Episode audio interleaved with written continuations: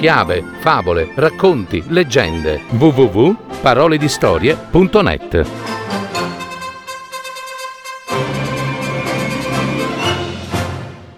La danza degli gnomi, una fiaba di Guido Gozzano, adattamento di Gaetano Marino, messa in voce di Cristiana Cocco.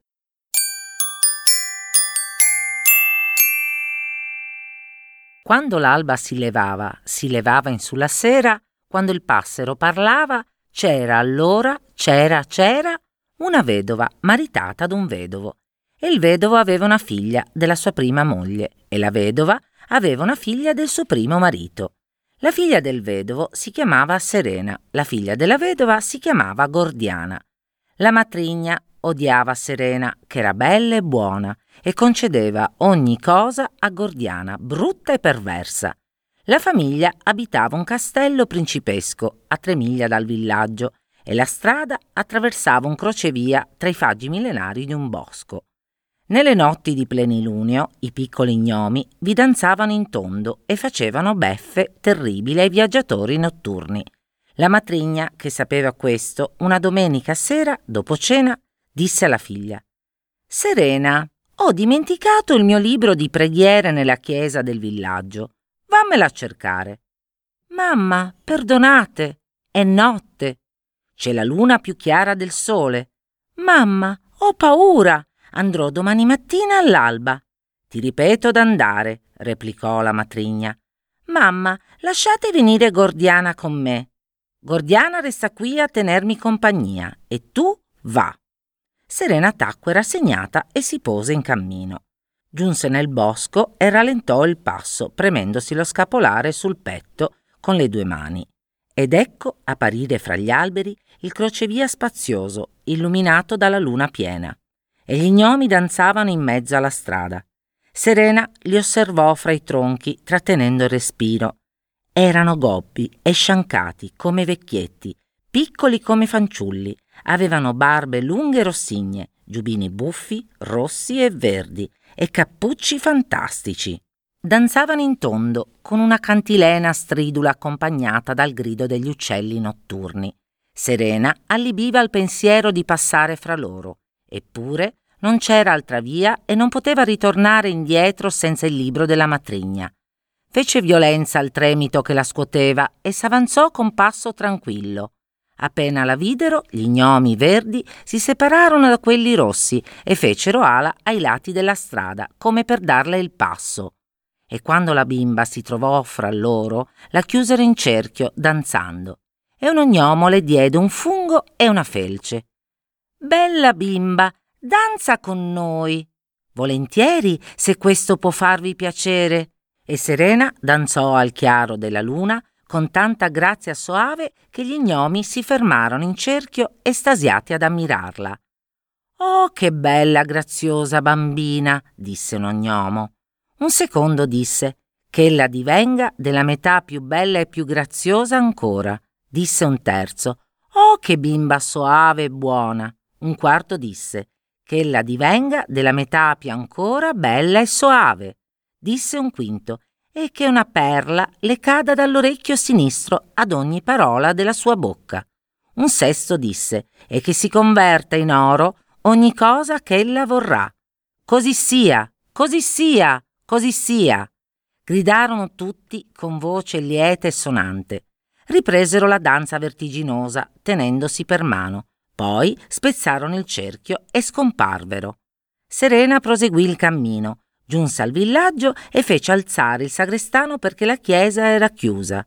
Ed ecco che ad ogni parola una perla le usciva dall'orecchio sinistro, le rimbalzava sulla spalla e cadeva per terra. Il sagrestano si mise a raccoglierle nella palma della mano. Serena ebbe il libro e ritornò al castello paterno. La matrigna la guardò stupita.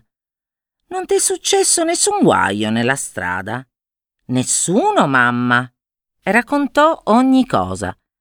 Ad ogni parola una perla le cadeva dall'orecchio sinistro. La matrigna si rodeva d'invidia. «E il mio libro di preghiere?» «Eccolo, mamma».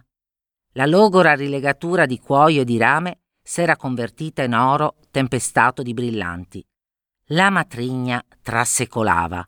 Poi decise di tentare la stessa sorte per la figlia Gordiana.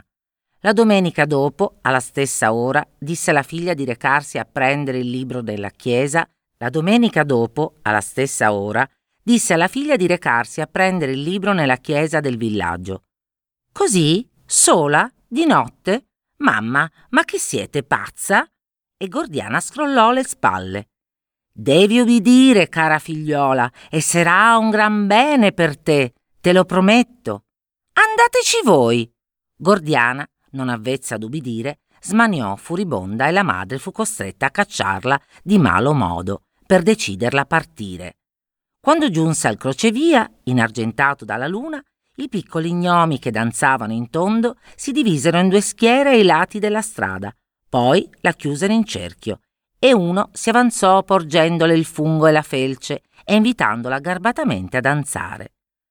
Io danzo con principi e con baroni, non danzo con brutti rospi come voi. E gettò la felce e il fungo e tentò di aprire la catena dei piccoli ballerini con pugni e con calci. Che bimba brutta e deforme, disse un gnomo. Un secondo disse, che ella diventi della metà più ancora cattiva e villana, e che si agobba, e che si azzoppa, e che uno scorpione le esca dall'orecchio sinistro ad ogni parola della sua bocca, e che si copra di bava ogni cosa che ella toccherà. Così sia, così sia, così sia! Gridarono tutti con voce di rabbia e rimprovero. Ripresero la danza, prendendosi per mano, poi spezzarono la catena e scomparvero. Gordiana scrollò le spalle, giunse alla chiesa, prese il libro e ritornò al castello.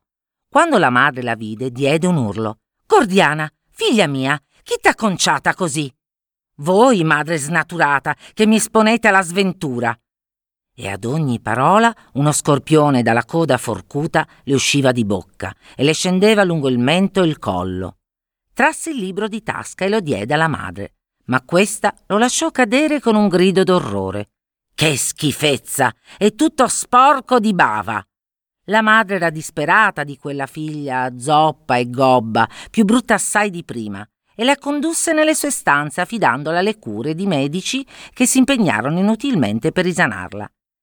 Si era intanto sparsa per il mondo la fama della bellezza e della bontà di Serena e da tutte le parti giungevano richieste di principi e di baroni. Ma la matrigna perversa si opponeva ad ogni principe o barone. Il re di Persegonia non si fidò degli ambasciatori e volle recarsi in persona al castello della bella reginotta. Fu così rapito dal fascino soave di Serena che fece all'istante richiesta della sua mano. La matrigna soffocava dalla rabbia, ma si mostrò ossequiosa al re e lieta di quella fortuna, e già macchinava in mente di sostituire a Serena la figlia Gordiana. Furono fissate le nozze per la settimana seguente. Il giorno dopo il re mandò alla fidanzata orecchini, scrigni, bracciali e collane di valore inestimabile. Giunse il corteo reale per prendere la fidanzata. La matrigna coprì dei gioielli la figlia Gordiana e rinchiuse Serena in un cofano di cedro. Il re scese dalla carrozza dorata e aprì lo sportello per farvi salire la fidanzata. Gordiana aveva il volto coperto d'un velo fitto e restava muta alle dolci parole dello sposo. Signora mia suocera, perché la sposa non mi risponde? È timida, maestà. Eppure l'altro giorno fu così garbata con me. La solennità di questo giorno la rende muta. Il re guardava con affetto la sposa. Serena, scopritevi il volto, ch'io vi veda un solo istante. Non è possibile, maestà, interruppe la matrigna. Il fresco della carrozza la sciuperebbe. Dopo le nozze si scoprirà. Il re cominciava a insospettirsi. Proseguirono verso la chiesa e già la madre si rallegrava di veder giungere a compimento il suo inganno. Ma passando vicino ad un ruscello, Gordiana, smemorata ed impaziente, si protese dicendo «Mamma, ho sete!» Non aveva detto tre parole che tre scorpioni neri scesero correndo sulla veste di seta candida. Il re e il suocero balzarono in piedi, inorriditi, e strapparono il velo alla sposa. Apparve il volto orribile e feroce di Gordiana. «Maestà, queste due perfide volevano ingannarci». Il suocero e il re fecero arrestare il corteo a mezza strada. Il re salì a cavallo e volle ritornare, solo di gran galoppo, al castello della fidanzata. Giunto che vi fu, salì le scale e cominciò ad aggirarsi per le sale chiamando ad alta voce: «Serena, Serena, principessa Reginotta, dove siete?» «Qui, sono qui, maestà!» «Dove?» «Son qui, nel cofano di cedro!» Il re forzò il cofano con la punta della spada e sollevò il coperchio. Serena balzò in piedi, pallida e bella. Il re la sollevò fra le braccia, la pose sul suo cavallo e ritornò dove il corteo l'aspettava. Serena prese posto nella carrozza reale tra il padre e il fidanzato. Furono celebrate le nozze regali. Della matrigna e della figlia perversa, fuggite attraverso i boschi, non si ebbe più alcuna novella.